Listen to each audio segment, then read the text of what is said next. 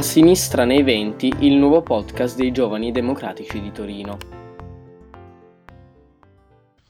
Buongiorno a tutti, io sono Giulio Carignano e vi do il benvenuto a questo quinto episodio di A Sinistra nei Venti, il podcast dei giovani democratici di Torino. In questo momento molto particolare, noi giovani democratici, anche tramite i podcast, stiamo cercando di informarci, di fare proposte, di interfacciarci con diverse realtà, di ascoltare le vostre problematiche e anche di trovare delle soluzioni. Oggi abbiamo deciso di parlare di università. Anche l'università, come tutte le attività, è stata colpita e cambiata e cambierà ancora dal coronavirus. Ma Tuttavia, a differenza della scuola, l'università in certi casi si stava già preparando per la didattica a distanza come mezzo, per esempio, di integrazione verso coloro che sono studenti lavoratori, ma tuttavia in molti casi non è stata pronta alla sfida posta da questo virus o in altri casi si è, si è dimostrata pronta, ma c'è una situazione disomogenea e ci sono anche e soprattutto molte disparità tra gli Atenei del nord e gli Atenei del sud. Per parlare di questo argomento abbiamo oggi con noi Edoardo Recupero,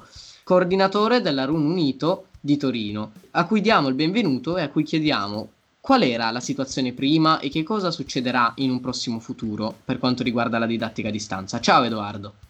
Uh, ciao Giulio, grazie mille per avermi invitato qua. Uh, due parole velocissime sulla RUN. Uh, siamo una, un'associazione studentesca che fa rappresentanza per lo più a Unito e ci concentriamo per ora sul polo del, del, campus Luigi Einaudi, quindi giurisprudenza, scienze politiche, economia e statistica e um, all'interno di questa portiamo avanti non solo delle battaglie ma anche tutte le istanze che, vengono, che ci vengono segnalate eh, dagli studenti e queste le portiamo avanti eh, fino ai professori. È un momento, come dicevi, molto particolare, unito però eh, non si è fatta trovare del tutto impreparata, infatti eh, la situazione di partenza eh, vedeva già la possibilità di fare del tutorato online, ehm, quindi un supplemento rispetto ai corsi, rispetto alle lezioni normalmente svolte ehm, su internet, e ehm, anche la possibilità di veri e propri corsi eh, solamente ed esclusivamente tenuti online, con la possibilità poi di fare invece l'esame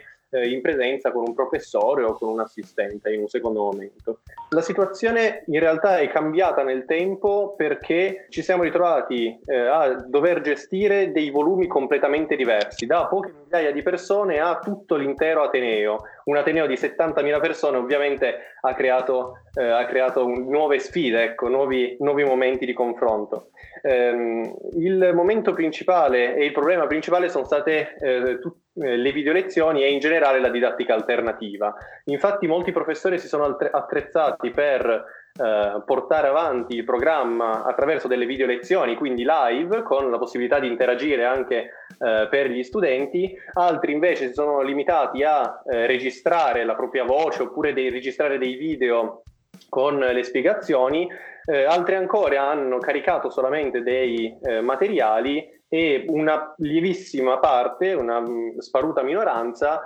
eh, ha deciso di non proseguire la didattica a distanza. Eh, un altro problema è stato quello degli esami. Eh, infatti ehm, questa, in questa nuova situazione nessuno sa come eh, garantire che gli esami siano fatti nel modo giusto. Eh, è arrivata da pochi giorni, mi sembra ieri, la, ehm, la risposta definitiva dell'Ateneo, ovvero che tutti gli esami eh, ora- verranno fatti orali per il momento e poi per la sessione estiva eh, ci saranno Uh, ci saranno ulteriori disposizioni eh, secondo le quali non si esclude neanche la possibilità di fare gli iscritti, magari controllati in delle piccole stanze con una ventina di studenti. Um, Dopo questo, dopo, questo, dopo questo, discorso in realtà dobbiamo chiederci che cosa può rimanere, cosa, quali sono le parti positive di questo momento, che cosa possiamo salvare di questo periodo eh, di difficoltà. Eh, un periodo che in realtà ha dato tantissime risposte anche abbastanza in, in, in periodi brevi eh, in cui i professori si sono attivati, gli studenti si sono adattati e quindi in realtà tutta la questione di didattica a distanza effettivamente può eh, può servire, può essere utile non solo agli studenti, ma anche agli studenti, ma soprattutto agli studenti lavoratori che non riescono a eh, essere presenti a tutte le lezioni frontali. Eh, un'altra cosa Uh, un'altra cosa importante potrebbe essere quella di conservare le lezioni attuali, uh, in modo che questa possa essere eh, un, una sorta di salvataggio, una bolla da poter tenere nel corso del tempo per aiutare gli studenti più in difficoltà. Eh, questo potrebbe essere un, una sorta di pacchetto per le emergenze oppure ehm, per eh, alcune problematiche oppure per i lavori di ristrutturazione delle sedi che impedirebbero appunto lo svolgimento normale delle lezioni. Questo può essere un ulteriore inizio, possiamo iniziare finalmente a registrare le lezioni per tutti perché possano essere, eh, possano essere seguite da casa, ma possiamo anche pas- pensare a delle modalità alternative, ovvero ehm, passare più all'internazionale e quindi eh, a una visione internazionale dell'università e quindi accompagnare tutte le lezioni con la eh, redazione di paper oppure di, eh, di, strumenti comunque di lavoro che poi culminano nella eh, trattazione finale de- di un esame. Ecco, questo è quello che secondo me potrebbe essere il punto focale dell'università in questo momento. Certamente, e ovviamente tu Edoardo come esponente della RUN porti avanti queste battaglie, così come Mattia, esponente della RUN di Polito, che infatti mi veniva da chiedermi, in questo momento così complicato, come si può portare avanti l'associazionismo seppur a distanza e quindi non potendosi riunire fisicamente? Ciao Mattia. Ciao a tutti, io sono Mattia di RUN Polito e allora, fare associazionismo in questo periodo di emergenza sicuramente è un po' più complesso, ci mette di fronte a nuove sfide, mettiamola così. Uh, associazioni studentesche come le nostre di solito portano avanti un'attività che è prettamente all'interno dell'università. Abbiamo dei nostri spazi, delle nostre aule, dei nostri uffici dove quotidianamente trascorriamo del tempo per studiare, ma anche per fare il nostro lavoro, diciamo, di rappresentanti e organizziamo una serie di attività che possono andare dall'organizzazione di conferenze fino ad arrivare magari a um, videoproiezioni oppure anche alla partecipazione a tornei sportivi e attività ricreative. Insomma, un tipo di attività che tende a essere mh, di grande presenza all'interno dell'Ateneo e tra gli studenti. Uh, ovviamente l'arrivo di questa emergenza ci ha costretto a ritarare tutta la nostra offerta in qualche modo. Quindi una delle cose che stiamo cominciando a sviluppare è la possibilità di fornire uh, seminari, videoconferenze e addirittura dei corsi online su tematiche che possono essere vicine a quelle che noi affrontiamo quotidianamente. E, ehm, pertanto, appunto, per quanto riguarda lo svolgimento degli esami, ci sapresti dire qualcosina di più se, perché ci sono ancora dei, delle incertezze riguardo allo svolgimento effettivo di questi esami e ci sapresti anche dire come ha reagito il Politecnico alla sfida delle lezioni? Allora, eh, prima di tutto la reazione del Politecnico all'emergenza è stata, vorrei dire, molto pronta e professionale. Nel tempo di una settimana il nostro Ateneo è riuscito a garantire video lezioni pressoché per tutti, anzi per tutti i corsi, e è riuscito a farlo con eh, dei mezzi di proprietà del Politecnico. Eh, si parla ad esempio di server del Politecnico più alcuni server disponibili in caso di emergenza che sono esterni al Poli, su cui è stato installato un software open source che permette eh, lo svolgimento delle attività e questo è stato fatto in una settimana, che è un risultato che da un lato eh, può rendere orgogliosi tutti gli studenti del Politecnico, dall'altro può anche sollevare dei dubbi sul perché per molto tempo l'utilizzo delle video lezioni sia stato un argomento di dibattito tra la componente studentesca e altre componenti dell'Ateneo. Per quanto riguarda le modalità di svolgimento degli esami, ovviamente quella più indicata nella prima fase dell'emergenza è stata eh, l'adozione di modalità orali. Uh, con la sessione estiva che incombe, ovviamente si cercherà di implementare la possibilità di fare questi esami anche scritti. Uh, per quello che riguarda gli scritti, l'ipotesi più gettonata è quella di utilizzare dei software che riescono in qualche modo a verificare che lo studente si stia tenendo alle regole, quindi fondamentalmente vanno a individuare quelli che possono essere i movimenti sospetti che la persona sta facendo durante il corso della prova. Questi software sono software esterni eh, con cui il nostro Ateneo eh, si diciamo, utilizzerà i loro servizi eh, firmando dei contratti ovviamente con l'azienda che li produce. A questo proposito sorgono alcuni interrogativi che eh, riguardano principalmente le tematiche della privacy. posto che eh, è necessario la, che questi video vengano registrati per consentire al software di funzionare, bisogna anche capire poi che fine facciano i video registrati. A questo proposito è fondamentale, a nostro parere, che venga garantita la possibilità di eliminare i video registrati dopo un po' di tempo. È fondamentale anche, a nostro parere, permettere comunque una scelta eh, tra più possibilità di, di, fare l'esame. Collegandomi a, a, tutto quello che ha appena detto Mattia, credo che eh, una cosa importante potrebbe essere quella di eh, collegare effettivamente unito al Politecnico di Torino eh, per quanto riguarda queste modalità, affidarsi agli stessi, eh, agli stessi mezzi, magari quelli eh, di esclusiva proprietà del Politecnico, in modo da ehm, non andare a cercare contratti esterni e poter ehm, realizzare e soprattutto garantire un servizio migliore per tutti gli studenti. Assolutamente, io ringrazio sia Edoardo che Mattia per le loro esposizioni che ci hanno dato diversi spunti di riflessione. Abbiamo qui con noi Domenico Scarcello, membro di PDS. Ciao Domenico, se ti dovessi chiedere tre punti su cui voi vi volete concentrare, su cui è assolutamente necessario un intervento rapido e tempestivo, quali sarebbero questi tre punti secondo te? E per allora, quale ragione? Innanzitutto, innanzitutto, grazie Giulio e grazie ai giovani democratici di Torino per questa per opportunità, questo confronto. Innanzitutto eh, faccio un attimo un escursus su, su che cos'è eh, Primavera degli Studenti. È un'associazione nazionale di rappresentanza che nasce a Bologna eh, nel maggio del 2018 è un'associazione di, di, riferimento di quella che è la sinistra democratica all'interno delle università e nasce per volontà di alcune associazioni che in qualche modo uh, volevano promuovere un, diciamo, un contenitore di confronto e di rappresentanza anche a livello nazionale. Penso a Torino, penso a Roma, Palermo, eh, Bologna,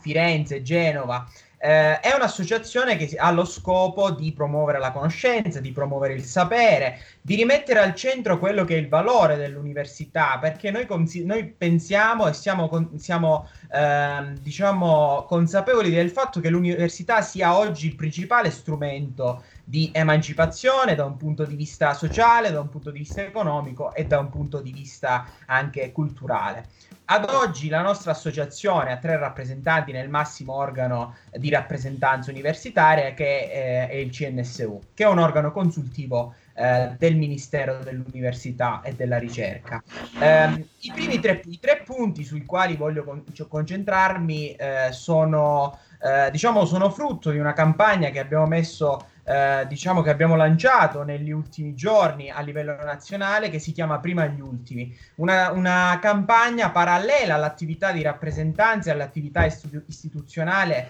che i nostri tre rappresentanti stanno svolgendo ad oggi nel CNSU e innanzitutto va a toccare quella che è la questione delle tasse e quella che è la questione degli affitti. Per quanto riguarda le tasse, eh, noi crediamo sia necessario un aumento di quello che è il fondo di finanziamento ordinario tale da permettere una riduzione della tassazione per quanto riguarda l'anno accademico in corso e eventualmente qualora dovesse perdurare eh, questa situazione di crisi eh, sanitaria e di emergenza anche ehm, quindi relativa a questo momento particolare che stiamo vivendo anche per eh, l'anno accademico successivo, prevedere uno stanziamento che possa innanzitutto prorogare, eh, andare a rifinanziare ehm, eh, diciamo la no area, puntando soprattutto ad aumentarne eh, le, ehm, le, fasce di reddito che possano rientrare nell'esonero totale delle tassazioni e inoltre andare a prorogare eh, per questo anno accademico eh, la scadenza fino al 30 settembre necessaria per conseguire diciamo i CFU ehm, necessari. Eh, in questo contesto dobbiamo tener conto di un concetto mh, mm, prioritario che è quello di progressività. Eh, io in questo momento penso che parlare di un'esenzione totale della tassazione verso tutti gli studenti sia in qualche modo ingiusto, sia qual- in qualche modo ingiusto e che vada contro quella che è la nostra anche cultura politica, perché in questo momento così delicato non possiamo equiparare eh, uno studente che supera di poco ehm, un ISE di 13.000, che è quello appunto eh, il livello per poter, minimo, per, minimo per poter appunto ehm, rientrare nella no tax area, uno studente che invece ha un ISE familiare, ad esempio, di 70.000. Quindi io penso che in questo contesto bisogna eh, cercare di puntare soprattutto verso quelle che sono le fasce eh, di studenti universitari che sono colpiti maggiormente non tanto dalla emergenza sanitaria quanto dalla successiva e conseguente emergenza ehm, economica. L'altro punto è quello degli affitti. Allora, sugli affitti anche qui abbiamo chiesto delle, support, delle, delle, misure di supporto e di sostegno economico a, sono, a quelli che sono eh, gli affitti o attraverso sistemi di detrazione, attraverso eh, dei contributi. Anche qui bisogna capire chi sono i destinatari di queste misure. I destinatari di queste misure sono quegli studenti che si ritrovano in una famiglia in cui uno, uh, dei, qualcuno dei componenti o ha perso il lavoro o è in cassa integrazione o comunque ha un'attività limitata o che è chiusa al, al momento.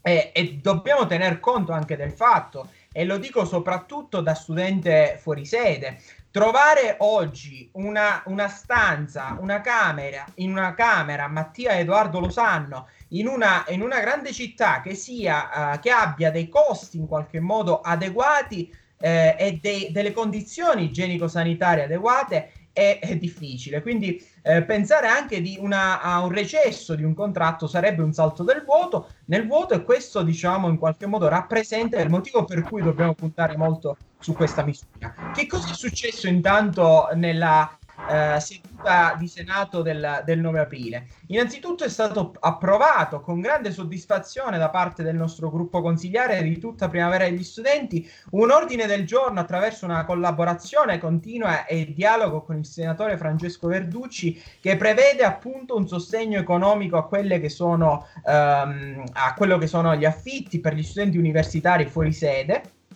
con un reddito minore, eh, diciamo uno studente fuori sede che ha avuto una diminuzione del reddito pari eh, circa al, pa, almeno pari al 25%. Eh, è una misura ehm, che veramente ehm, ci soddisfa e che in qualche modo premia lo straordinario lavoro che eh, tutta Primavera degli Studenti sta facendo, che ehm, i tre consiglieri Manfroni ehm, Tagliacozzo e De Luca stanno facendo nel CNSU e anche secondo me, e qui mi sento di dire grazie anche a nome di Primavera degli Studenti ai, ai rappresentanti delle singole realtà locali eh, e ai coordinatori che stanno svolgendo nelle singole università un lavoro eh, straordinario.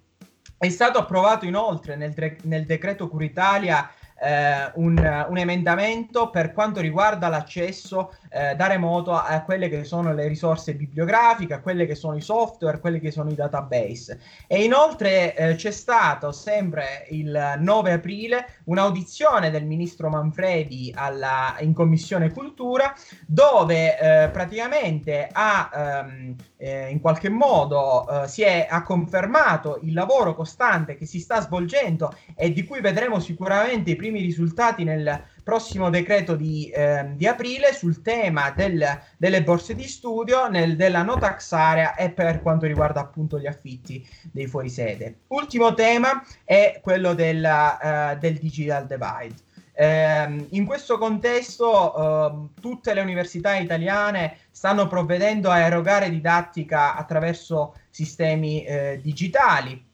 Eh, probabilmente, quasi sicuramente eh, a luglio eh, tutti quanti riuscirà, ehm, tutte, tutte, tutte, quante le università eh, faranno, eh, svolgeranno gli esami di profitto in maniera ehm, telematica. C'è però un dato che bisogna tener conto. Il primo è che una famiglia su tre ad oggi, secondo dati Istat, non ha un computer, non ha una, un tablet in casa e queste eh, diciamo percentuali diventano ulteriormente eh, più ampie eh, soprattutto nelle regioni del sud eh, e oltre a questo bisogna tener conto che una considerevole eh, percentuale di, di, famiglie condivide un PC, condivide un tablet. E poi il secondo dato è che in molte aree eh, interne del nostro paese ci sono problemi di connessione. Questo determina, secondo me, due aspetti principali. Il primo, innanzitutto, che eh, rischia di ehm, eh, ulteriormente allargarsi quel divario territoriale che c'è fra nord e sud del paese, fra eh, università del nord e università del sud del paese, che già ad oggi sono in qualche modo, eh, come dire, eh, sono ulteriormente ehm, ehm, diciamo toccate da questa, da questa situazione. E l'altro ed è quello secondo, secondo noi secondo me secondo Primavera degli Studenti ancora più grave è il fatto che in questo modo si rischierebbe di ehm, eh, um, diciamo di limitare e ostacolare ulteriormente l'accesso alla conoscenza da parte di uno studente. La soluzione, anche qui, quello che è stato proposto e concludo, eh, è quello di stanziare un, dei fondi, così come è avvenuto già per la scuola, da mettere a disposizione delle singole università in modo da ehm, eh, poter acquistare quelli che sono i dispositivi necessari, quelli che sono i computer, i tablet e soprattutto delle schede di connessione per quanto riguarda la rete, soprattutto e prioritariamente per quelle, per quelle categorie di studenti che in qualche modo ora si trovano in una situazione di maggiore emergenza economica e quindi per quella categoria di studenti meno ambienti. Certamente. Allora, io direi che questo episodio giunge al termine. Vorrei ringraziare moltissimo Domenico, Mattia e Edoardo per il loro contributo e vorrei anche eh, dirvi che nonostante questi tempi noi ci saremo ogni settimana il sabato a farvi compagnia e vi invitiamo a contattarci sui social, siamo su Facebook e Instagram, a breve un nuovo episodio. Grazie mille a tutti.